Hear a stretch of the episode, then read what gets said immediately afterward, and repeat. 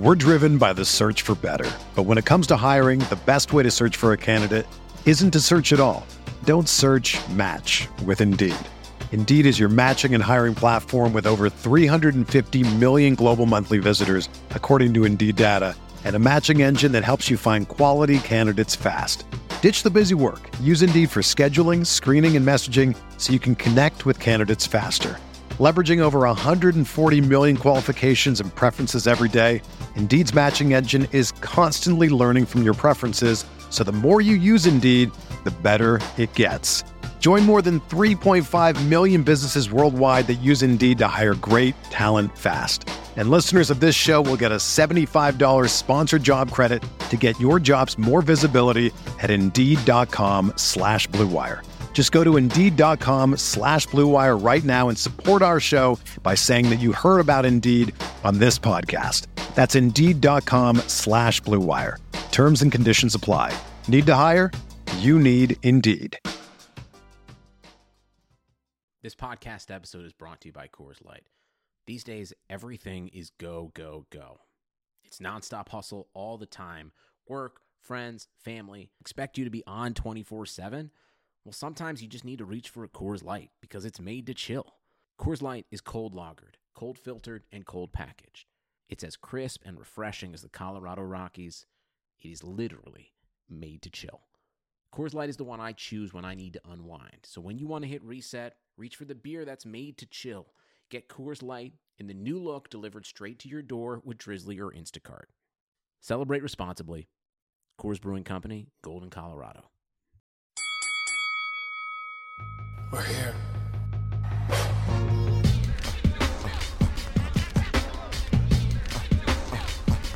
I wish I could give this feeling. I wish I could give this feeling. All right. Welcome to The Corner. We are coming at you from Insert Coins Bar and Arcade in downtown Vegas.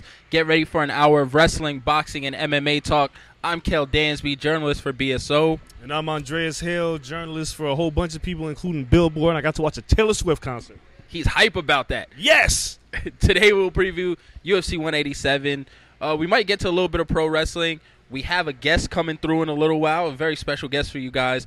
But first we got to talk about Triple G just knocking people the hell out. Yo, listen, Gennady Golovkin is the real deal. And anybody who says otherwise, shout out to you, Glasses Malone. I know you're listening. You're foolish. Dude, Triple G, what he did to Willie Monroe is just another chapter in these epic knockouts. Yo, getting knocked out by someone who sounds like Borat has to be, like, one of the best shit ever. Like, yo, it sounds like Borat. I love it. He's from Kazakhstan. You got the whole thing. He speaks Spanish every now and then to the Mexican fans. He got it. Like, he's the full package, and he knocks people out every time. Yo. Every single time. Listen, when you fight somebody and you knock them down and they get up, think about it and say, I'm good. You hit hard. Yo, you saw his face, like his eyes widened, and he was just like, nah, y'all ain't paying me enough for this. I don't need this shit. Business decision. His heart said, Willie, get up. And his mind said, stupid ass, stay down. And when he got up, his mouth was like, nah, I quit. I'm good. I'm good, son. Yo, he made it long enough. It's a different, like, I try to tell people this, and I what ended up happening is I was at the Taylor Swift concert. And, I'm sorry. Who was performing that night? I don't know. Bruno Mars, I think. Bruno Mars. You're everywhere. And I ended up running to the media room to watch the fight, right? So sorry, Rock and Rio Festival, but I was watching the fight instead of performances. And I ended up engaging in, like, an hour-long Twitter debate with everybody about how good Triple G is. And one of the things I got to explain to people is, like, I spent a weekend in Big Bear with Triple G a while ago. And I filmed him. We did a documentary on Life and Times, but we didn't film his sparring sessions. And his sparring sessions were otherworldly because he would hit people with, and everything hurts. Everybody I ever talked to that fought Triple G says everything he hits you with hurts. It's not like he loads up and hits you with one shot and it's like, that shit hurt. Everything hurts. So Willie was like an accumulation of punishment to the point where it's like, I don't want to do this anymore. He could have got him out in that second round. You know he could have. He dialed it back. He said so after the fight. Yeah. He was like, I want to give people a show. Yo, the way he said it, though, was incredible. I wish I could remember it. He's like, I make show. I bring show. Give present to fans. I give Give present. He good boy. He good boy. Yeah. Like, yo. It's great. Gennady Golovkin is the scariest fighter on the planet right now. In terms of, he may not be pound for pound number one, but it's clear nobody wants to fight him. No one. He can fight in 3 different weight classes. He doesn't care. He'll go down to 154. He'll go up to about 168 if he has to fight Ward. He doesn't care. He'll do it. And the worst thing is, like, you don't see Oscar De La Hoya was like, you know, we're going to put Canelo in there with him. He's not jumping for that. Oh, God, no. Miguel Cotto was like, I'm fighting Daniel Gale this weekend. You want to fight Triple G? No thanks. Nobody wants to fight Gennady Golovkin, and people are now getting mad at Gennady for not getting the fights. But don't blame him. Blame the other punks that don't want to fight him. Yo, nah, that's a smart move by them. Like, you know what? I don't care. Just you got to say boxers are ducking him, whatever. Smart business decision because you don't want to get in there and get knocked out. Like, he's just taking people's souls in the ring. See, here's the thing, right? You fight Floyd Mayweather, you lose. You still got your senses intact. You're not necessarily embarrassed. You just got outclassed by one of the best in the world. Your argument can be, he ran for 12 rounds. He didn't fight me. And you can save face. You can't save face getting your face beat in. Because Gennady's not allowing you to get around. He cuts off the ring extremely well. And he's going to knock you out. Since you're number one in the Gennady Golovkin fan club, waving the flag, goddammit. Right now, him, Andre Ward. Right now. Right now, Gennady wins. And here's why. That's it. His mentions are done. No, here's why Gennady wins right now. Because Andre Ward hasn't fought in 2 years. That's the only reason why Gennady wins. I wish we'd get glasses on the phone right now. Yeah, but after Ward has this fight, I'll be better able, when he fights on the 20th, I'll be better able to look at this. Because the only way you could beat Gennady Golovkin is you have to be a defensive-minded fighter that can neutralize his offense. You're not going to win in a firefight. Canelo will get in there, get in a firefight with Gennady, and get flattened.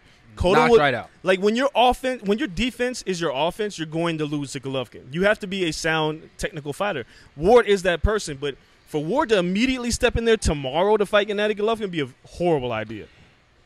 I mean, we saw Cotto get dropped by Pacquiao and, like, other guys who are way smaller than Gennady, so Golovkin takes him out. 1, 2, 3. You can't, you can't chop with him. Like, this guy's chopping wood. Like, you can't go out there and chop trees with Gennady Golovkin. He's going to beat you chopping that tree down. So your best bet is to be defensive. You have to take away his strengths. You have to be faster than him. You have to poke with a jab. Like, a Floyd Mayweather type of fighter at a higher weight class is exactly who Andre Ward is the best kind of guy to beat him. Right now, he doesn't do it. He's been sitting on the shelf too long. And I don't know. You know, I don't know how good Andre Ward looks. I hope he looks great because I'm very high in the Andre Ward fan club, but I just need him to be active. Who's the unlucky guy who gets him? Who's the big name that's dumb enough to step in there with him thinking they can stop Triple G? Who's first? The hell with next? Who's first? Who's the first that says, this guy's overrated. Let me test this, and gets flattened? I think what will happen is Cotto will fight Gil. Cotto's on his farewell tour, and maybe he musters it up to get a huge payday out of Gennady in his, one of his last fights. Canelo fighting Triple G is like a Cinco de Mayo fight or a Mexican Independence Day fight in 2016. Doesn't happen this year. Because you lose to Gennady, again, it changes your life. You're no longer like, he's so excellent. It's like, dude, you're the guy who got fucked up by Gennady Golovkin. That's who you are for the rest of your life. Oh, that's because you don't lose by a decision. No, you get killed. Yeah, like, either you're going to win by a decision or you're going to get flattened in the fifth. Like, okay, people say, there was this argument that Canelo's fought better competition than Gennady Golovkin. True. He's fought Floyd Mayweather. He lost. He fought Erison Lara.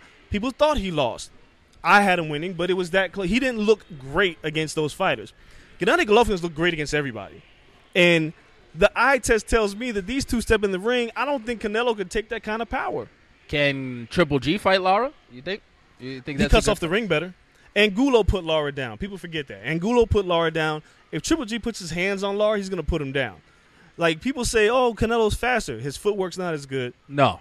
And he's not – he doesn't wait for openings like Gennady did. The first knockdown that Gennady had, when he kind of lurched down there, cocked his left hand back, kind of waited, and then threw it and knocked Monroe down, most fighters don't have the type of patience to get that opening. I talked to Amir Khan the other day. He said he beats Gennady Golovkin. Who? Khan. Khan beats Gennady Golovkin? Talk to him. A tag team partner? Talked to him like three days ago. The Hammer of Thor? Said he got hit and hit a lot in that fight. Did he flinch? He left himself open, and he says it's just not the right opponents to take advantage of it. Wait. But he is susceptible to being knocked out. Hold up. This is the Amir Khan that got knocked out by Danny Garcia, right? Just saying. And Triple G. Who else I speak to the other day? They got to stop it. Well, yeah, Darrell's a good fighter. We spoke to Darrell the other day. Yeah, he thinks he beats Triple G too. I asked everyone recently about Triple G. They all think he's susceptible. I mean, they think he takes a lot of punches. They thought in the last fight, you know, last weekend, they thought he showed a lot of holes defensively. And I think, you know, he's going to say my punch is stronger than your punch, so we're just going to trade him. Yeah. And I think that's his philosophy. But, you know, they think that he's just really mediocre defensively and they can take advantage of it. Darrell said that. Darrell lost him in the Olympics. I have it somewhere on record. He can beat Triple G. Yo, Darrell lost to Gennady in the Olympics. Darrell's been in the ring with Triple G in the amateurs when they had headgear on. Fighting him without headgear, if you couldn't win with headgear and extra protections on, like, come on, man. You can't come to a gunfight with a bulletproof vest and lose and then come back without one and think you're going to win. Yo, they see holes in this game. I don't know. It's your boy. I don't know what to tell you. Yeah, Amir Khan thinks he can beat Floyd Mayweather too, right? Yeah, he believes he can beat everyone. Yo, they gotta every single person. They got to cut it out. No, but seriously, though, Triple G's next fight is going to be against probably another can. Maybe he gets Andy Lee or Peter Quillen ain't going to fight him. But and then his big fight's not going to be till next year. He's going to get a fight in some other country, and he'll probably fight again in December. And he always fights in Morocco or whatever. Yeah, like he gets that like one random foreign fight where he knocks the guy out in 3 rounds. They're doing the right thing with Gennady. They're keeping him active, and they're keeping him knocking people out. And it's not like he's fighting complete cans. Martin Murray gave Sergio Martinez hell. And a lot of people thought Martin Murray won that fight. So it's like he's knocking people out who've never even been knocked out before. Monroe's never been knocked out before. He just got abused. Sorry, man. Y'all got to stop with the Triple G hate. Triple G's a bad dude. I don't know. People aren't on your side with this Triple G stuff. They think he's Tyson, like you said. If there's one thing I know, it's my box. Like, you can go through my Twitter feed. You can go through my predictions. Very rarely am I ever wrong about boxing. I call fights because I've watched this shit for a long time. Y'all who just started watching boxing and just all of a sudden like, oh, yeah, Triple G's going to lose because he's like Mike Tyson, y'all stop it. See me somewhere else with some kind of other argument. Argue with me about baseball or some shit. Talk to me about the White Sox. Don't talk to me about no goddamn boxing. Well, there's another big fight coming up this summer that we're really looking forward to, and we have one of the people from that fight joining us today. So it's time to invite our guest in. Showtime? Here he is. I'm in the building. Showtime, Sean Porter here, 25-1-1, looking to be 26-1-1 real soon. June 20th, I go against Adrien Broner at the MGM Grim. Y'all, please be there. Show up, show out. It's going to be fun. Yo, huge fight. Like we were saying right before we came on air, yo, the summer is yours. Yeah, I'm so glad you put it to me like that because anyone who knows me knows I'm stingy. I want it all, so you giving me the whole summer, man, I'm going to take it, Whole summer, all eyes on you. It's a few months left, but, I'm going to do something in the ring that night that's going to leave an everlasting effect on everyone out there, just like, my past performances have been. So, Sean, I've talked to you for a minute. This is a fight that you landed. I'm sure you wanted this fight. But when you got the call and said this is going to be Broner on free television, so there's going to be people that have never seen you fight before that's going to tune in, what were your thoughts? Well, going back to when I got the call that it was going to be Adrien Broner was, just one of those things where people always say he's not going to fight you, he doesn't want to fight you, this and that. When we first got the call, we said, all right, just sign the contract, So a little bit here and there, we would get a phone call letting us know how the things were progressing and they were going in the right direction. So we continue to do what we do, which is just continue to work hard. And, we finally got the call that he signed the contract and, we've full-fledged in camps so far. So people that haven't seen me yet, it's going to be a treat. People that have seen me, you're going to see something that, you're going to get everything that you expect out of Sean Porter on June 20th. And being on NBC is just a pleasure. It's a treat. Like I said, it's like, it's like for me, this fight is like a World Series or like the NBA Finals. You know what I mean? And people are just going to be able to tune in, check it out, and just become big fans of, boxing and Showtime Sean Porter. I mean, dude, like, I remember talking after Broner's last fight, and I was talking to a few of my boys, like, who shouldn't he fight? And one of my boys said he should ever step in the ring with Sean Porter. I've heard that. And, it was one of those situations where you just don't think it's going to happen. But, like my dad has taught me from day one when we decided to turn pro, he said, you always stay ready. So that way when that phone call comes, you're ready for it, So we've done everything we've done to this point to make sure that we're ready for a fight like Adrien Broner. Now, it's a catchweight fight. That's a catchweight. So explain this to me, because it seems like it kind of works to his advantage at a catchweight more than yours. So talk about that. Like, I think, you know, on paper it looks like it makes sense, and to them in their minds, I guess it makes sense to make me come down a measly 3 more pounds. You know what I mean? That just all that means is I gotta work a little bit harder than I usually work. That's it. You know what I mean? So he wants the catchweight to be 144 and, you know, try to get things to play in his hand in his favor. But, you know, anyone who's seen me fight knows that it's gonna go down no matter what. Yo, leading up to this fight, a lot of people know your personality. A lot of people know Broner's personality. Yeah. It shouldn't be a hard fight to kind of sell beforehand. Yeah. A lot of people are looking forward to the build-up of the fight as much as, you know, the fight night. Yeah. What is it like fighting someone who's going to bring that excitement, that mouthpiece, the maybe a little bit of trash talk beforehand? Like, what is that like for you? Because usually, you know, you're the big personality in these fights. Yeah. You know what? The good part about it is I'm liked, I'm respected, I'm appreciated for what I do in the ring. So I don't need to sell it with my mouth. I don't have a gimmick. My gimmick is doing what I do in the ring. The fast punches, the speed, the quickness, the power, the agility, the versatility, all that. All that speaks for itself in the ring. You know what I mean? So I'm going to let him do what he does. He's got a big mouth. I understand that. Good part about it is, you know, he's got a big mouth. My ears, they close up when I hear something I don't want to hear. You know what I mean? So I'm going to stay off of the Instagram, the Twitter, all that kind of stuff. Whatever he wants to say. You know, there won't be any backlash. All the backlash should be done on June 20th when it matters. You know what I mean? Right. So that's what matters to me. People might say, oh, man, you're not fighting back. You're not saying nothing back. I don't care. At the end of the day, he's going to have to fight back in the ring, and he's going to be in the square ring with a pit bull that night. See, the last time, you know, we seen him fight, he fought Molina, and he kind of boxed. He looked different. It looked like he was kind of preserving himself rather than going out there. And I guess that's maybe a product of what happened in my Maidana fight.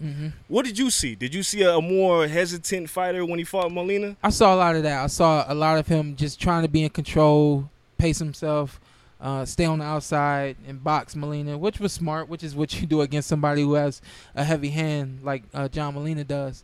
The difference between John Molina and Sean Porter is Sean Porter likes to throw punches, likes to come forward, has the speed and the quickness to catch up to the likes of Adrien Broner.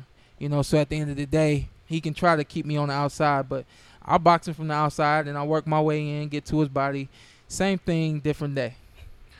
Is there anything you can take from that Maidana fight where you saw, because, you know, Broner tried to go up. He tried to fight someone who was 147 pounds. Like, naturally, he tried to, you know, test someone that was like that, and they were quick enough to hit him. Yeah. Is that something, you know, your skill set is up there with the Maidanas, you know, people in 147, just as good as any of them. Yeah. So is that something you think you can take from it? Like, okay, you know what? He can do that to people 140 and dance around, but when you get in there, you're going to corner him and really try to put it on him like Maidana did. Yeah, I mean, someone like Maidana, my feet are quicker. Hands are faster, and I believe I'm stronger and more powerful than Maidana. Maidana was able to corner him, get close to him, make him uncomfortable, take his heart, and that's what we look to do. That's a big part of our game plan is getting close to him, sticking on him, and making this fight very, very uncomfortable and hard for him. Do you want to make a meme out of Adrien Broner? Because, like, dude. You know what? The memes came after Paulie Malignaggi. I wasn't ready for that. You know what I mean? And I was just like, wow, you know what I mean? So I expect, you know, the fight will go the way we wanted to go. The memes will probably come up before the decision is announced. I mean, I know you don't want this thing to go to decision. I know you kind of like to flatten that kid, but I mean, I know you're prepared to go 12 rounds, too. Oh, yeah. We're more than prepared to go 12 rounds. And Team Porter, we're a throwback team. I'm a throwback fighter, you know. 13, 14, 15 rounds. That's what we prepare for. That way when we get in there, 12 rounds, 3 minutes with a minute rest, that's what, you know what I mean? It's like clockwork. It's just like, you know, just doing it like it's like you do it in the gym. You work hard. You take it one round at a time, make your adjustments, game over. As far as your fights, you know, your previous fights, you stated your record when you came on. Everyone knows your accomplishments. Who would you say has been your toughest fight so far? Like, which fight have you grown most from? I've grown from every fight, man. I honestly, from fight one to now, every fight has had an everlasting impression on what I do in and out of the ring, the way I prepare, the whole nine.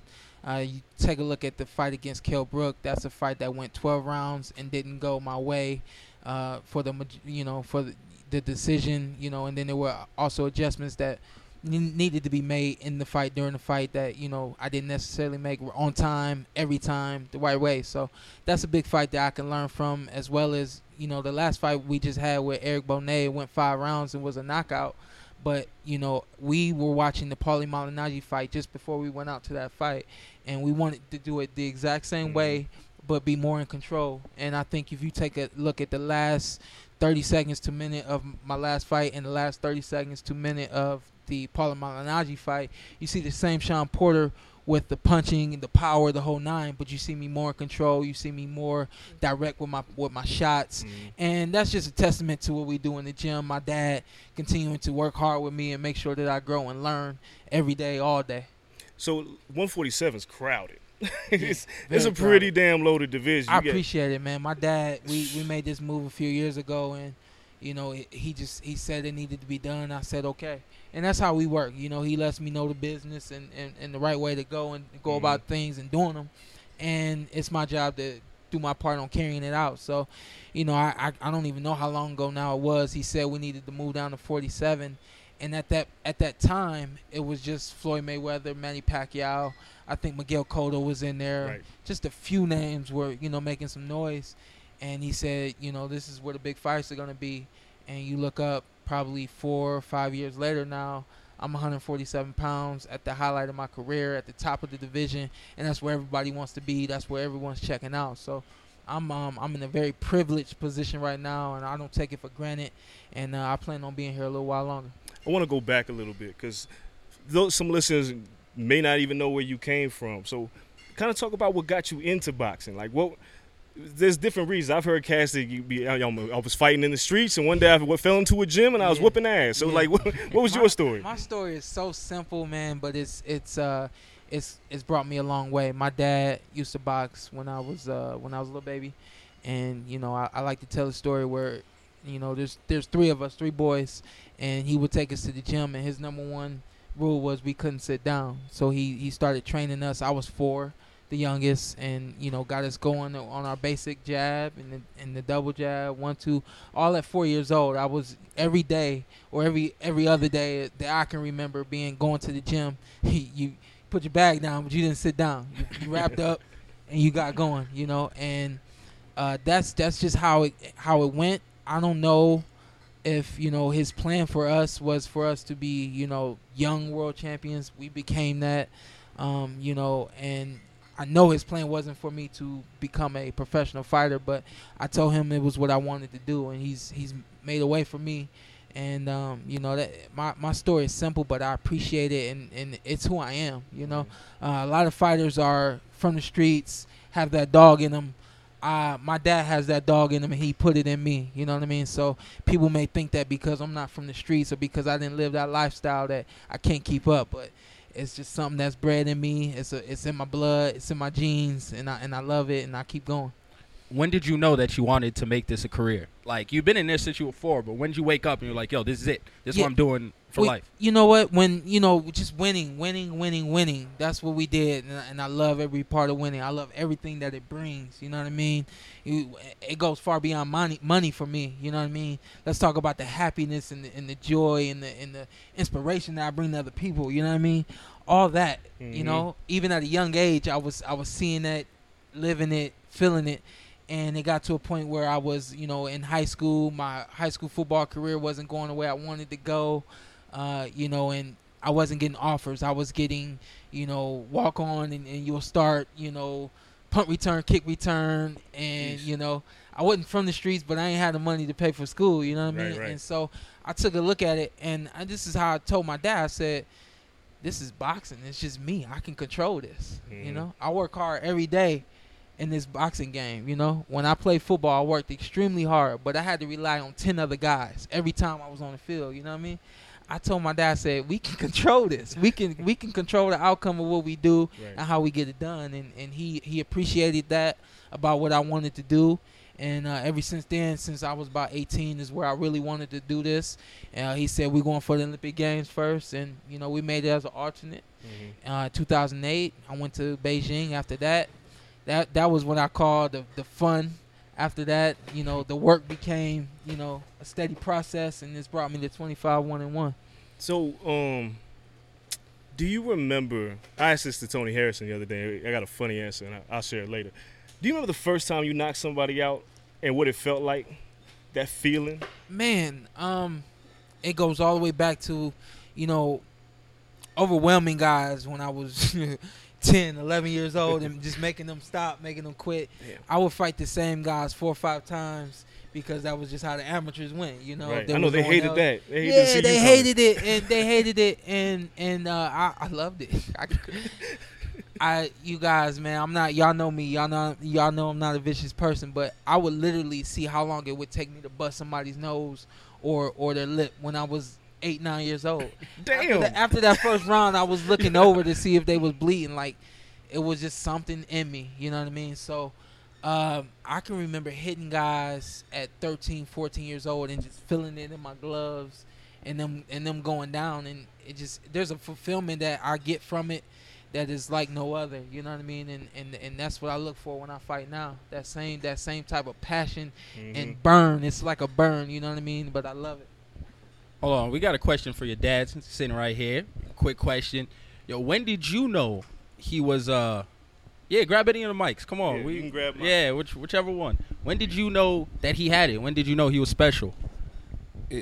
Like, he was going to be a professional. Like, he had the talent to be a professional. Well, like, yo, you can do this. See, first of all, I never had that conversation with him, so I never envisioned him as a professional boxer. But I knew he had it when he was 4 or 5 years old. Everything he did, he had to do at full speed. You know, if you ask him to take out the trash, he took off running from the living room to the kitchen, grabbed the bag, ran out the house with it, put it out there, ran back up the steps, jumped over all the steps, and came back in the house waiting on you to tell him to do the next thing. So whatever that was that he was doing, he did everything at the highest rate of speed he could, and he was extremely strong. I was strong when I was a kid. So I knew that he was going to be good at all sports. So, you know, it was nothing new when he started playing football and basketball and all those, you know, all the sports that he excelled at, all of them. And a lot of people don't know, Sean was the USA Today Player of the Week in football, Old Spice Red Zone Player of the Year. You know, so he broke some records in his schools and, you know, he was that MVP on all those teams growing up. You know, when he was 10 years old, he was playing on a 13-year-old team, starting. And they needed him, you know what I mean? But the thing is... The one game they didn't... Our guard went down, I had to play guard. They put him in at guard. But that was because they wanted to secure that win, you know what I mean? And if you could imagine, I'm 10 against guys that are 13, you see the size difference. But again, that's what he instilled in me, being able to, no matter what, do what I have to do. You know what I mean? So we switch him out from linebacker to guard. He ain't no block. But, you know, he did what he had to do. Point being, you know, I knew that he was going to be a great athlete at a young age. And, you know, as he continued to grow and play all these sports and he was successful, the thing that he encountered was what he just said, you know. He needed somebody to block for him, or he needed somebody else to make the tackles. And, you know, every time the announcement is made and you're the guy on the tackles, you're the guy, you know, running the ball, you're the guy scoring the touchdown, you're the guy getting the interception, you need some help, especially when you get to them higher levels, when you play that team that is going to the state every year, you know. Exactly. So, yeah, I knew he was going to be a great athlete, just didn't know, you know, that it was going to be boxing. What was it like for you as a father when – you know, he came up to you and said, I want to be a professional boxer, and it came down to the point of, I'm going to train you. Like, what is that like for you? Actually, when he came to me and he said, oh, you know, I'm not going to college to play football. And I said, oh, yes, you are. And we kind of went a little bit back and forth in regards to that. And he said, well, I need to talk to you about it. And I said, all right, go ahead. And he said, no, we really need to talk. And I said, go ahead. You know, and he's still standing here looking at me. He said, no, we really need to talk. So we went walking, and we walked for about an hour. And, you know, my thing was, you got this stack of letters. You know, he's a humble kid, but there were a lot of schools looking at him. You know, it may not be what you want. It may not be the school that you want exactly, but it may be a situation. It may be a situation that gets you on to the next level, you know, or gets you on the football field and continue with your football career and gets you the education. So that's what I was looking at, which was, you know, it was great. You know, this is a payoff for all these years of playing this ball. So I'm going to move to Vegas, and I'm going to train boxers. You go play football. I see you on Saturdays. And he said, no, I want to, you know, I want to go with you, and I want to, you know, train, and I want to be a boxer. So, you know, it just so happens that every decision he's made to this point has worked out well. He's been successful, and we got no regrets. So he's still going to have to go to college at some point. So I've heard there's always some horror stories about father and son parents in boxing. Some of them are great stories where it's like, we came up together and everything worked out. Then you hear it's like, I had to fire my dad. What's it like? What's y'all relationship? I know you guys bump heads occasionally, but how do you keep it? Do you keep boxing in the gym, and does it come home with you at the end of the day? Or how does this relationship work out? He's asked me to keep boxing in the gym. Other people have suggested I keep boxing in the gym. Boxing is 24/7. You can't keep it in the gym. Doesn't matter who you are. See, if I'm training somebody, for example, the closest I can be to the kid, the relationship that I want, the trust factor that I need in him and he needs in me, is to be like a father. That's the closest you can possibly be. Unfortunately, a lot of guys don't get that close. I raised one. You can't get no closer than that. So, you know, anything and everything that has to be done in preparation for a fight, we do it together. And we work it out. And just like anything else, like I was yelling at him the other day in the gym, and I went over to another young boxer who wants to work with me. He's 2-0. I said, I'm yelling at him, and he's a world champion. What do you think you going to get from me? You know, but you just can't leave boxing at home. You know, boxing is 24/7, it's 365, and for those guys like Adrien Broner who like to play boxing, you play football, you play basketball, you play baseball, but nobody plays punch me in the face. It just, that's not, you know, that's not playing. Nobody says, hey, let's run outside and hit each other in the face. It just, you know, so it's going to catch up to him on June 20th, I suspect. I think both of us make each other's jobs easy. You know, where you have other, you know, father and son duels or whatever who, you know, they may have discrepancies or disagreements, or, you know, I don't like this or that. I've always been taught from day one, you know, you don't talk back, you do what you're told to do. And I think it's just plain and simple that I should, and I do, maintain that level of respect to the point where I don't question or ask or argue back, you know what I mean? And, you know, even then, and there are some instances where it does happen. And then guess what? I'm the one taking a step back, realizing that, you know, what I did was wrong, or how I went about responding to it was not the correct way. And vice versa. He understands that I'm going to always be here. I'm going to always do what he asked me to do. He got nothing to worry about. We're going to take care of the business, and we're going to have fun and love each other and enjoy it. So we've really made each other's jobs easy, and this is how we like it. How do y'all keep the girls away? I know they coming. You know what? It's easy for me because I don't like groupies. They bug me, man. Most people be like, man, what are you talking about? I don't like a female who just throwing it at you. Like, have some class. You know what I mean? Stay out of the DMs, huh? Yeah, so I stay at home for the most part. I'm in Las Vegas, but I don't drink, I don't smoke, I don't gamble. Y'all see me at the movies all the time, or bowling, or doing what I do is called having clean fun. You know what I mean? Playing some pool, watching a basketball game. That we got to get home to. We went paintballing the other day. You know what I mean? We went paintballing the other day. Yeah, he shot me. You know what I mean? It's just stuff that's going to keep me lively and having fun and, you know, focus on the right things. You know what I mean? So girls really ain't, you know, I love them and they love me, but, you know, it's it only goes so far. You had mentioned, you know, chilling at home and you like movies and all that. today for our pound for pound list, I decided that, you know, we should kind of have a movie theme to this joint. So there's a ton of movies out there we could have chose, and you watch a lot of them, but we probably all just saw Avengers, and, you know, super big comic book nerd right here. So yeah, and you know what though, I'm spoiled because I wasn't the comic book era, I was the cartoon era. You know what I mean?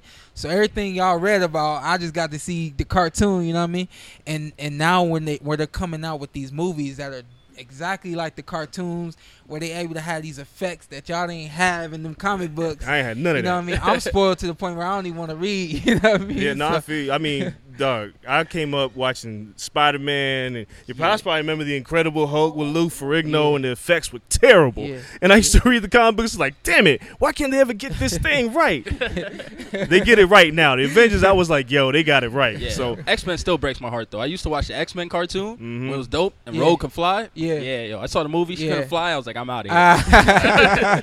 I couldn't do it. What's she doing? She like running and through the walls or something. Like, right? Yo, she was just horrible. Yeah, she was nothing. Yeah, like, she was a flyer. She touched people's face for half the movie. Yeah, the last movie. Yeah, that's like what she was doing. She couldn't do anything else. Yeah, it was so dope in the cartoon. You know what though? They keep showing that one on HBO that I've become a fan of it.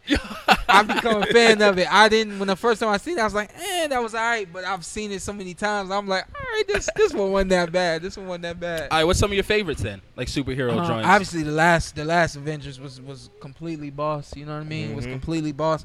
I'm looking forward to obviously the new Superman versus Batman. Y'all heard about that one? Yes. Yeah. And then the new Fantastic Four. Yeah, well, man, Michael B. Jordan. Yeah, yep. But if you want to go back to the last Spider-Man that they made, I really like the last Spider-Man. They're coming out with that new Amazing Spider-Man series. I like the actor. He's pretty fresh. He just dropped out too, yo. Yeah, Andrew Garfield, man, he's good. Fresh. Yeah. He went from The Social Network to that, so I was hip to him. And let's talk about the new Mad Max, because I just seen that. See, I haven't seen it yet. I've heard it was amazing. Was it crazy? Listen. Somebody, because, you know, I do my posts and everything. I know. And somebody brought to my attention. They was like, yo, I couldn't dig it. And they was fighting in the desert for 2 hours. That wasn't my thing. I say, you know what? They fighting in the desert for 2 hours, so I can understand how that storyline don't really go with you. But the action that they brought, you know what I mean? The 3D effect on this movie was so live. Usually I sit close to the screen to get it. My dad was with somebody, and we went all the way up to the top. I was kind of like, all right, how this going to work out? My dad is reaching for the screen. Yeah, I'm reaching. I'm grabbing stuff. Yo, I'm serious. I was like, and the girl was sitting here, and she good looking. I'm like, damn, you see it, right? You do see that. Yeah. I ain't tripping. Yeah, so you know what I mean? It was coming right at me. Yeah. And I looked up, I'm like, oh, man. The effect you was see sweet. That, though, right? Yeah. You see that? The effect was sweet, man. And so that was a really great movie. I didn't know it was a remake, so I tried to watch the original with Mel Gibson. Yeah. And I was about 40, 45 minutes in, man. I'm a real movie watcher, so I gave it a chance. I was like, yo, this is whack. I don't know about the going to see the new one, right? And then my dad said, we gotta go see a movie. What movie we gonna take these guys to see? I was like, you know what? Let's go see Mad Max. I wasn't excited about it, but, you know, leaving the theater, I was really pleased with that one. Yo, you really had that or Pitch Perfect. That was like your only two choices.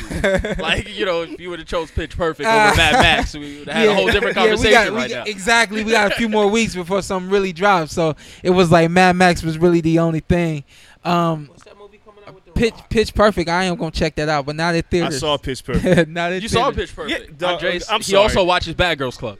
Which we found out last week. I did watch back. Hey, man, don't expect me on this show. Cut it out. Yo, before you go, drop all the jewels, the Instagram, the Twitter, and all that. Even though you say you're not going to be on it building up to the fight, but people don't still want to follow you. I'm going to do my posts and everything, and, you know, I'm going to ignore the rest. Y'all feel free to comment. I will see them from time to time. Showtime Sean P on everything. Twitter, Instagram, Facebook. Showtime Sean P.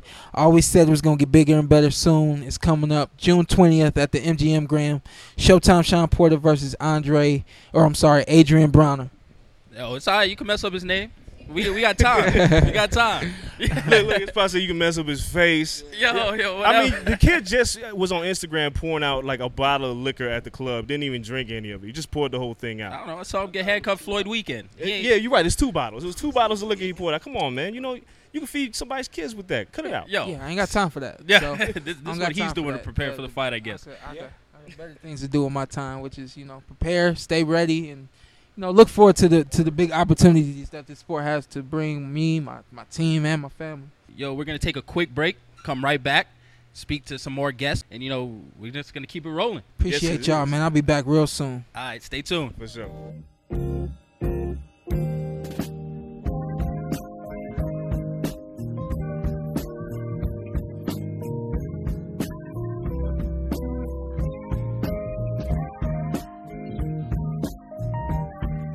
All right, welcome back. You're still listening to The Corner, and right now we have another guest. Brett Lawson here, longtime friend of Kel Dansby. Had to bring him in. Brett works radio everywhere, a little bit of here, a little bit there. Right now, ESPN here in Vegas. Just got the internship a few days ago with ESPN Radio 1100 right here in Las Vegas, Nevada, when I'm out in Iowa. It's host of Laying Down the Law, Karen Elliott 9.7 FM radio, and Kel, frequent contributor to the show, done many spots, so this is a way I return the favor. Plus, I'm a big fan of what you guys got going here. I've listened to every episode so far, so it's awesome to finally be a part of it. Yeah, look at that. Everyone, make sure you hit us up on the mailbag. Forgot to mention that already. So it's thecornerpod@gmail.com. thecornerpod@gmail.com. Let Andres know when he is full of shit and wrong. On. Like, really... It happens. It doesn't take long for you to start shit, right? I'm just saying, it happens. All right, moving on. We need to talk Uriah Faber, Frankie Edgar, UFC. And it was in Manila. It was early as shit in the morning. I was up for it. You were up? Yeah, I told you I had to cover the Taylor Swift concert. So I ended up having to write my story that night. So I just kind of woke up and finished up what I was doing, and it was like, bam, look, I was watching Mark Munoz. Oh, that was a good fight, though. Munoz did his thing. Yeah, I was surprised. I was kind of surprised he won. I thought he might have went out on his back.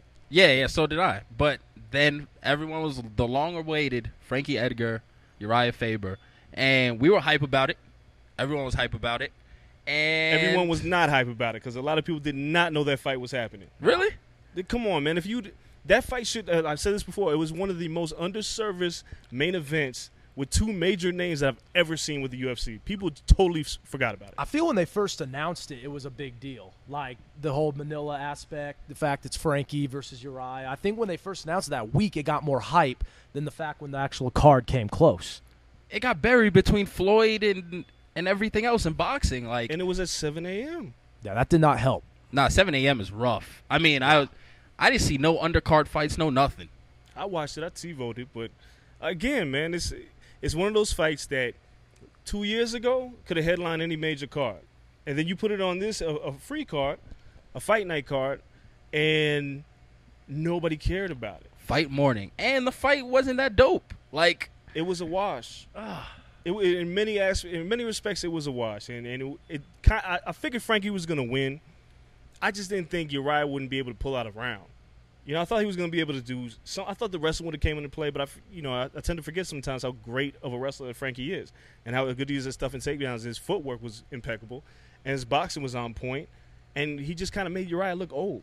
Yeah, Uriah didn't look good at all. I mean, I'm not the biggest Frankie Edgar fan. I'll go on the record. We know that. Yeah, like, it's just he's not my favorite to watch, but – that's why you said Chad Mendes was going to knock him out. That's why you told me Chad Mendes was going to knock out Frankie. Yeah. I mean, I always pick against Frankie, and he surprises me sometimes, a lot of the times. But I just don't see it with him. I don't see what a lot of other people see. And to me, his window is closing.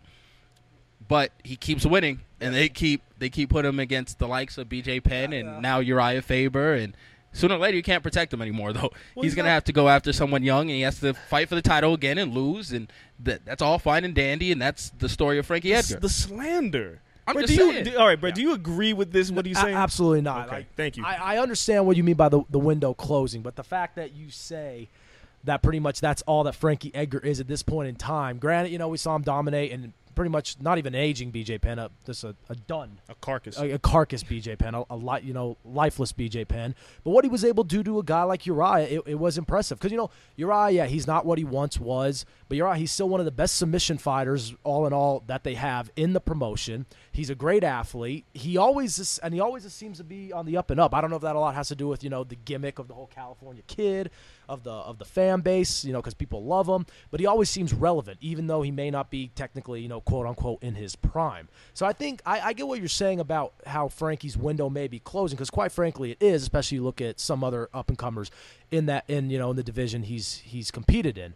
But to say full blown that's all he is, and once they put him against a young buck that he's just gonna get his ass whooped, I think you're selling him a little short. I mean, come on, man. He stopped Cub Swanson, who was rolling in the division. Cub was rolling in the division. Who else beats Frankie Edgar in that division right now? I mean, I don't think Frankie can. I didn't think he could beat Uriah, so that says one. A lot, and he just got a unanimous decision. I smell the hate. He's not winning a championship. So, I mean, there's a lot of guys who aren't winning championships. Yeah, you got guys like Jose Aldo sitting at the top of the division. Nobody's winning. Aldo, he doesn't beat McGregor. I don't care what people say. It doesn't happen. That's interesting. That's fun right there. You see Frankie get stopped. The day you see Frankie McGregor, you see Frankie get stopped. Frankie hasn't been stopped, man. I mean, where do you come up with this stuff? It's in the top of my head. Genius thoughts clearly just roll out of the top of my head. And Frankie, who people could hardly imagine being stopped, would get stopped by Conor. And he'd look really old really fast.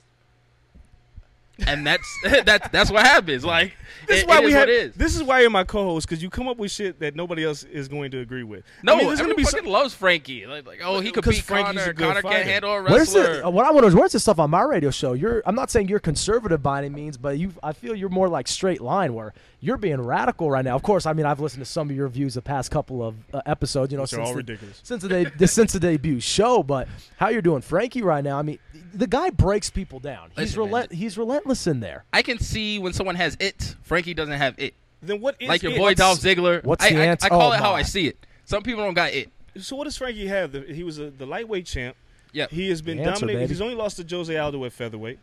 And he just beat Uriah Faber, who Uriah only loses to champions. It's true. So where does the Frankie Edgar hate come from?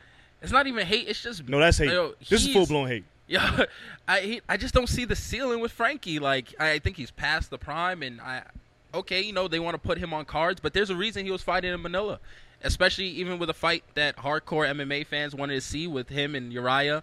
Is Frankie wasn't going to sell anything bigger. But wouldn't you say that's a knock on Uriah just as much as Frankie then? No, because Uriah also has been coming off of several cards where he headlined the free fights on Fox and Fox Sports 1. Prelims, so, all that. Yeah, but Uriah has... cornrows. He's a white boy with cornrows. Like, ask Justin Timberlake. People love that shit. So he can headline tons of stuff. You don't have to sell him. But Frankie, there's a reason why he didn't fight last July on the main card. He fought the next night, and him and headline Ultimate Fighter. Yeah, it was Ultimate Fighter. When was the last time Frankie headlined something of note? Give him any type of number. Give him a number. You have to look overall with the division. The lighter weights weren't headlining any cards, any major pay-per-views, until Jose Aldo. It wasn't happening. Edgar Aldo was the co-main event. It wasn't because he was on a numbered card. You're using a very pro-wrestling mentality in this, and like who's over and who's a drawing factor. Are we talking strictly what he can do in the octagon or just his relevance in the sport? He can't be the champ, and he can't sell. I got no use for you. Ugh. You got to do one or the other. You better sell, or you got to be the champ. The hate. Like, okay, going back, you say Conor McGregor destroys Frankie Edgar. He stops Frankie Edgar. Correct. Anybody else? I mean, no. I would take if they went at it. I would pick Conor right now. But I mean, define full blown stop. Are you talking in dominating fashion? Because he has to get. He has to, no. What are you talking about? No, not at all. I think he catches him with one. Well, I respect Frankie enough to give him that. He could catch Jose Aldo. I anticipate him catching Jose Aldo. Well, no, before the shit talk. Yeah, listen. The shit talking has changed a lot. See, I'm big on the shit talk. I mean, maybe this was just me being a chill sunning guy over the years, but I feel the shit talk works with them. No, you don't poke a sleeping bear. Well, like, I don't know. Aldo was very lackadaisical in his past couple fights. No motivation. He will be motivated, and we will see the best Aldo we've seen since What? We haven't seen a great UFC. We haven't seen a great Aldo since WEC. Or maybe the Faber fight. Maybe the Faber fight. But good. All right. WEC Aldo was mowing people down. WEC Aldo is what I expect to get, and I'm not sure if Conor's ready for that per se. But Frankie, he has no shot at being a champ. What is he gonna do? He can move up, but at this point, what I put Frankie versus who's the #1 contender in the other division? Cowboy. Nah, I mean, you got Khabib and you got Pettis. Oh, they're both injured, though. So right now, Cowboy is the #1 contender. Really talking right now? Yeah. So he's not as good as Cowboy. He can't move up and get a title. He can't stay in his division, get a title. He can't move down. Like, what is he doing? So Kel, in your world, any fighter who's not #1 or #2 should just quit. Should just stop fighting and go home.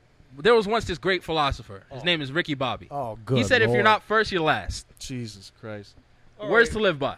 All right, enough of your Edgar slander. We got to move on. Wow. This is ridiculous. Let's talk about 187. Wow.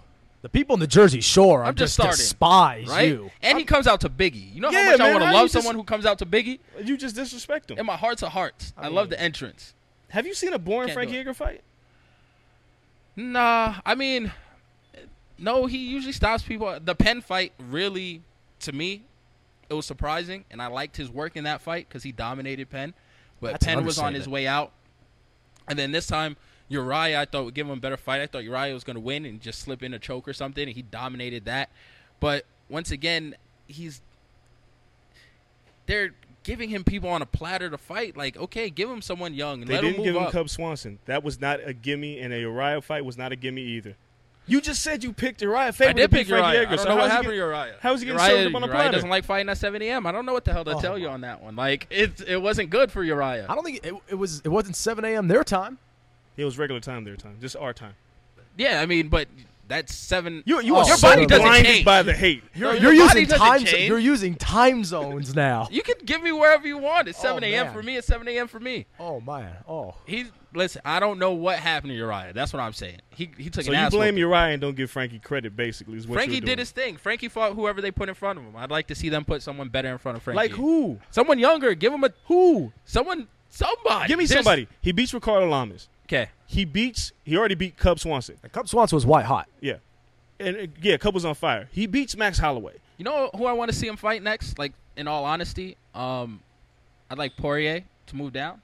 Poirier's not moving back down. He just moved up. No, he just moved up, but he looks great at that new weight, right? He's going to stay at lightweight. He's not moving down. But I'd like to see him. So Frankie move up. I want to see that fight. I want to see him against someone young and spry and just see what the hell happens instead of someone on the plus side of 35 years old for the last year and a half. Like, come on. Your slander is ridiculous. I mean, how old is Cub? Should I look this up? How old is Cub? Let's look up Cub's age. Well, while you're doing that, before we move on, can I ask you this? When did this, hatred for Frank Edgar start? Was it, 2010 when he really broke out? Was it there all along, or did it just, happen recently? No, he just doesn't do it for me. Like, it's just I've never felt an attachment to Frankie Edgar. Like, I watch his fights, and he's good, and he wins. But, him and Uriah before this fight, obviously, had, similar paths where, they're really good. They're good enough to beat everyone else in the division, just not be champion. In which Frankie was champion, so I can't take that away from him. Oh, yeah. Beating one of the best of all time to get the championship. Lately, I should say. And it just never did it for me. I was just like, okay, he's just kind of just riding along, riding the wave. Maybe he doesn't have, super huge knockouts. I don't know. I can't find the one moment that just sticks out in my head and I was like, yo, Frankie Edgar's the truth. And I still can't. I honestly can't. Now the resiliency against Gray Maynard, that didn't matter when we got dropped. I'm tired of seeing Frankie the underdog. No, I just want to see him. You want to put him top 3 in the division, all this stuff, fine. Let's see him get into 2 or 1. Sooner or later, you got to keep going up. Well, he's just going to be #3 all the time. I can't talk to you about this anymore. He's not being the top 2. The fact I'm actually here for this is great. I'm looking up when you hear it, it's great, but it's not the same as actually being here. Because you see the disgust in his face when he tells about Frankie Edgar. Yo, I just don't see it. You can't slander my boy. Let's talk UFC 187. Cub Swanson's 31. All right. And that's relatively young. Cub Swanson is 31. And how many wins did he have in a row before he fought Frankie? Oh, he had a good amount. There you go. Yeah, he was destroying people. Cub Swanson looked like he was about to have that title shot and get his rematch with Jose Aldo from WEC. Yeah. I mean, Cub was doing his thing. He's also lost to Max Holloway since, though. He had 6 fights in a row that he won. That's pretty damn good. He beat Dustin Poirier. Yeah, which was good in that run. Pretty damn good. Yeah, he was on a roll. He's lost two since. So, never mind. Anyway. Yo, I can't do it. Like Frankie's cool. Like whatever. I can't get behind Frankie. Like I feel like you guys are setting yourself up for disaster. Nope. But not when he wins. But we'll see. Yo, looking at this card this weekend, it's probably the most. It kind of held together, even though John Jones fell out because we had so many fights that have just been ruined by injuries. What fight, Brett, are you looking forward to seeing the most on this card? You know, it probably still is the light heavyweight bout, just because I really just love the fact that you basically had a guy who was a freak athlete, great all around. You know, I know you guys hate his boxing, but unorthodox striker who has outstanding MMA wrestling. You know, for those who are listening, there is a difference. Big difference. Outstanding takedown defense, submissions all around, versus a guy who's white hot, has the deadliest hands out of anyone really right now, and is just knocking people out left and right. And I love the fact that even though we don't get that John Jones, you know, the number one pound-for-pound fighter in the world, some people say number one fighter of all time, we still get a guy like Daniel Cormier, who even though he lost his most recent bout with John Jones, the one we were all, you know, there for, great fight until he hit the fatigue wall, it's really not too much of a drop-off because he still really is next in line. You know, Gustafson, everyone wanted to see the rematch, but he got dropped by Rumble. So you can't just throw Gustafson back in there after he just got beat by Johnson in his hometown in dominating fashion. DC gets the shot. Rumble's still white hot. It doesn't change anything about Rumble's momentum. DC gets another shot at the belt. You have an interesting matchup between a guy with hands of stone as a striker and who's just a beast ever since, you know, his return stint in the UFC, and a guy who, in terms of wrestling credentials, is probably the best in the business, quite frankly. DC did make a good point, though. He said he did knock out Phil. Like, there's people he hasn't knocked out, and Rumble is really good when someone will stand and strike with him, but wrestling aspects, he'll let that get into a wrestling match. Yeah, but in all honesty, Phil probably wishes he got knocked out. He probably would have taken a whole lot less punishment. Phil got tore up against Rumble. Oh, Rumble dominated him, yeah. But he didn't knock him out. Well, I mean, just true. And I think DC's counted on that he won't get knocked out. I mean, the guy has one loss, so that's going to be a great fight. Andres, what's your number one fight of the night, though? I mean, that fight still remains, because it's my most intriguing fight, because I can't pick a winner. Like, I'm struggling to pick a winner in this fight. So I'm very intrigued on how this thing will play out. But, you know, I'm really interested in – it's not even on the main card, the Makovsky-Johnson fight. I've been big on Zach Makovsky when he was in Bellator, and to see him get this fight against John Dodson – I was going to go for the same fight. He could either show up or get flattened, because Dodson is a savage with his hands. The truth. And Dodson, I think, would have fought Mighty Mouse if it wasn't for, tearing his ACL on a trampoline or some shit with his kids. Like, just a crazy freak accident. Though. Like, when you hear that shit, it's so John Dodson. No, you met him, it's like, yeah, I can see that. Yeah, I was about to say, yeah, I completely believe that. All the stories I've heard about him, I believe, are true. I don't know him. The guy's just a ball of energy, yo. Like, just non-stop energy. But you know what's funny? John Dodson as champion is better than Demetrius Johnson as champion, because John Dodson is so much more intriguing as a person. I love DJ as a fighter. He's not an entertainer. He's just not entertaining. Nah. But Dodson winning that title, and Dodson doing interviews, and Dodson sitting in press row, and Dodson on ESPN is so fun. And I want to see Dodson get back in that position. And he has legit knockout power for that weight, which is crazy. So, I mean, that was going to be my most intriguing fight. Whoa. Dodson, I don't want to, like, take the same fight, though, on Swagger Jack. So, I mean, outside of that, I guess I have to choose Weidman. Weidman's my number two, because I'm waiting for him to hit the wall. Like, sooner or later, those injuries have to catch up with right? Yeah, okay. See, this is interesting, because I know you're big on Weidman. Maybe not as big as I am, because you call him my boy all the time. Fine. Chris Weidman's my boy. Anyone who follow me on Twitter, @ObeyTheLawson. Yeah, my Twitter name's a little more complex than these two. I kind of incorporate the puns in there. Yeah, I like Weidman. I know you do too, but every time, whether it's on my radio show, whether it's your articles, whether it's your tweets, just, you know, BS conversation, you always talk about him hitting the wall. Now, that's understandable, because the injuries. He battles the injuries. And now he has a guy in his backyard named Luke Rockhold. So that could be the wall every bit as much as hurting his knee in training. Yep. But you focus on this fight right here. Vitor Belfort, I'll go over my prediction. I like Weidman. no, you know, no surprise for you, Vitor Belfort is going to bring it, because once the cage door closes, it is still a fight. I know your stance on Vitor has changed, you know, with post-controversy. But TRT, Vitor is way better. It's not the same. But at the same time, he's still one of the best that, quite frankly, this era is seen, not to the extent of some of the other guys. But the guy's a badass, and he's going to bring it to Weidman. So we still got a fight on our hands. I like Weidman to win. I think Weidman is as well-rounded as any fighter in the UFC right now. I think his body is really what does it. The guy's just a tank. He's a machine, you know, in the octagon. But Vitor's still one of the best to put on a pair of gloves, I guess, in this era, or at least the era right before this era, I should say, of fighting. It's going to be rough, man. I mean, we saw Machida, and Machida had, like, some shots to get Weidman out of there. It looks like he rocked him a couple times. Weidman's chin looked like it could be tested, but it didn't happen. Is Vitor really better than Machida at this point? No, not at all. No, and you know, Machida's a better striker than Vitor, and you know, Weidman is he's developing in jiu-jitsu. Everyone knows about his wrestling credentials. What I love about Weidman, he'll stick in there and brawl with you. His last fight, which is crazy enough to think was the Machida bout, he's there throwing leg kicks against a karate guy. He's there standing going toe to toe with him. Weidman does not back down from anyone. It's interesting because he's a wrestler.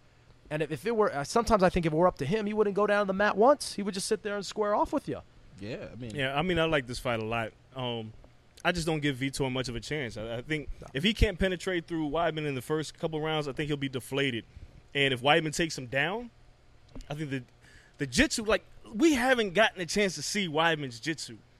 His jiu-jitsu game is serious. It's really serious. Like, people forget he's a brown belt, isn't he? Yeah. But if you get in grappling tournaments how well he did.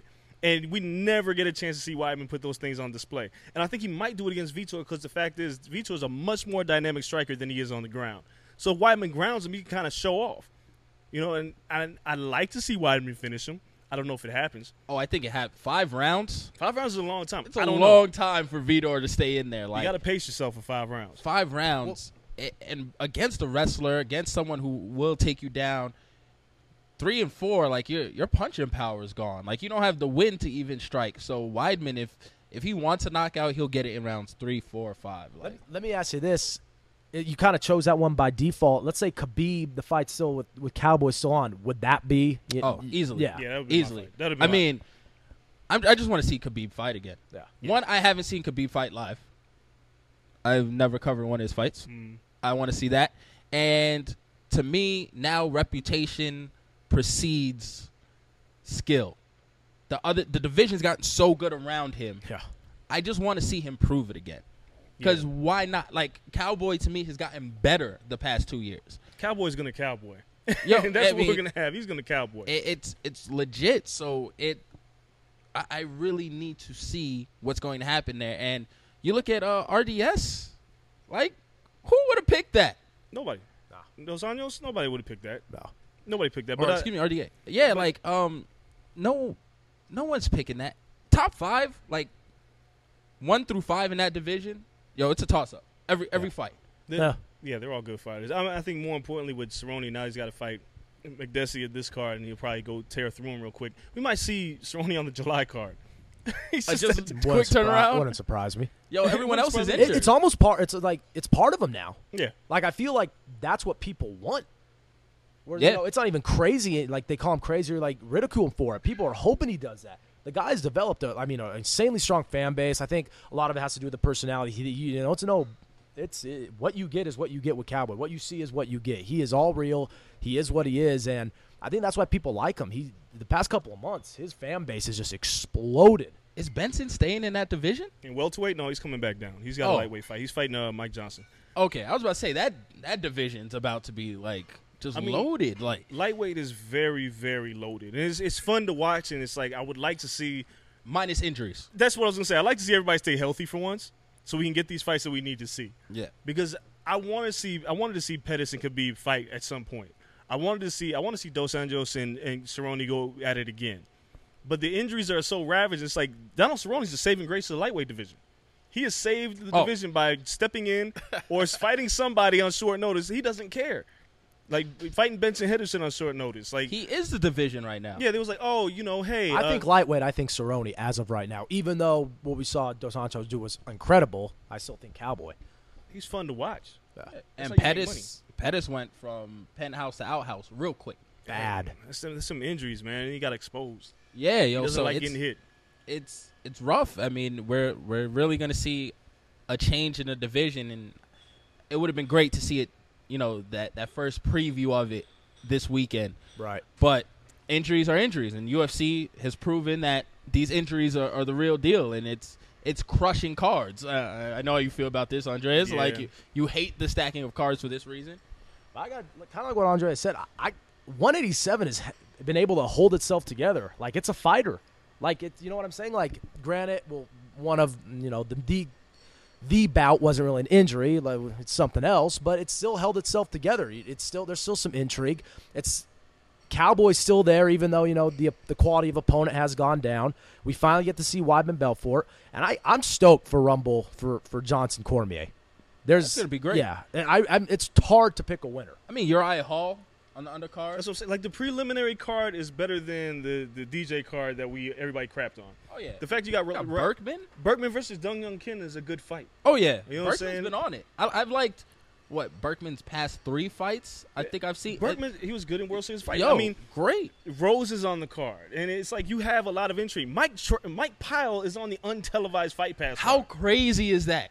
I saw that. I was like, what? And Scoggins? Scoggins, Sample. I mean, you got this is great fighters. This is a loaded card that we should have a lot of fun at. Hopefully, the fights won't stink. Like, I'm gonna be there at 3:00. Like, I really want to see every single one. Like, I'm gonna be there like super early. I'm stoked to see Brown go at it. Brown and Arlovski? Yeah. I'm intrigued by that. Yeah, Brown's going to knock. Oh, I think because I think so too. But it's fun. It's fun to watch. You know, guys like Arlovski, who was just so good back in the day, but not like back in the day. You know, kind of just a few years ago before we got into this era. We're in like kind of almost like in the third phase, you will, of the UFC. You had the Gracie and those type of days in the early days. Then you had the Liddell, the Couture, the Ortiz type of era. Now we're in, the John Jones entering the Rousey era. There's almost three phases. You get the Arlovski, who was kind of that second phase. Brown now, who's one of the top guys in his division now. And I like Travis Brown a lot. Yeah, me too. Before we wrap up the segment, though, today Dana White came out and said that as soon as John Jones comes back, he has a title shot. Like, day he's ready to fight, he's getting his shot at the belt. How do you feel about that? I had to make sure that was a real tweet when I first saw that. Yeah, me too. How do you feel about that? You think John should just walk in and say, yo, the coke is behind me and it's time to go? No. Oh, I think, look, this is how I feel. If Cormier were to beat Rumble and John were to come back, John needs to fight Rumble. If Rumble beats Cormier and John were to come back, John needs to fight Gustafson.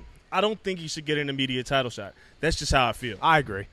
I mean, don't get me wrong. I love to see the guy in the hunt again eventually, personal issues aside, whatever. I'm talking strictly the fighter, John Jones.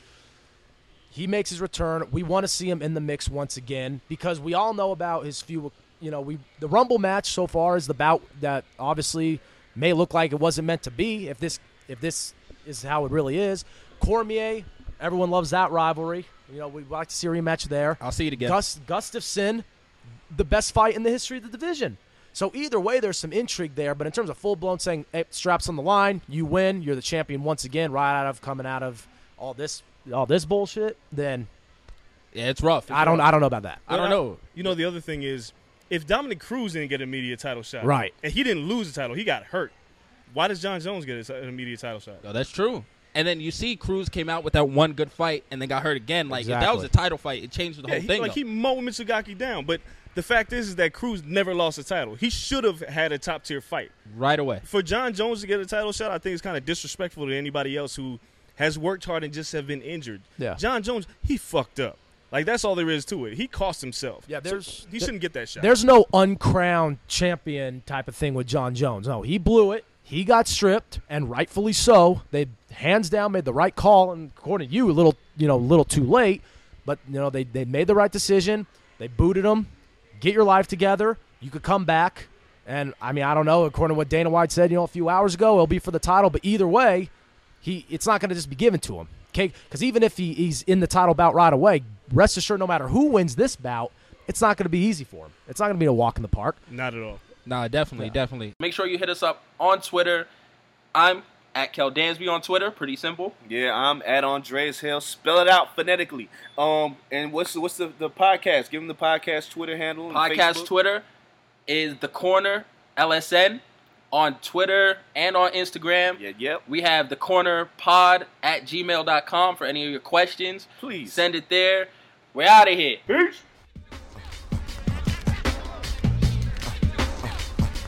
I wish I could give this feeling.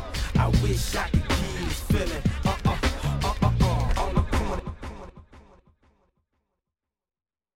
Whether you're a world-class athlete or a podcaster like me, we all understand the importance of mental and physical well-being and proper recovery for top-notch performance. That's why I'm excited that Unified Healing is sponsoring podcasts on the Blue Wire Network. Unified Healing is a new and super innovative global network of wellness centers powered by Energy Enhancement System, or EE System. If you haven't heard of the EE System yet, then you'll want to listen up. This technology promotes wellness, deep relaxation, purification, and rejuvenation. Wherever you are across the globe, access to a center is easy and affordable. Interested in experiencing the EE System technology for yourself?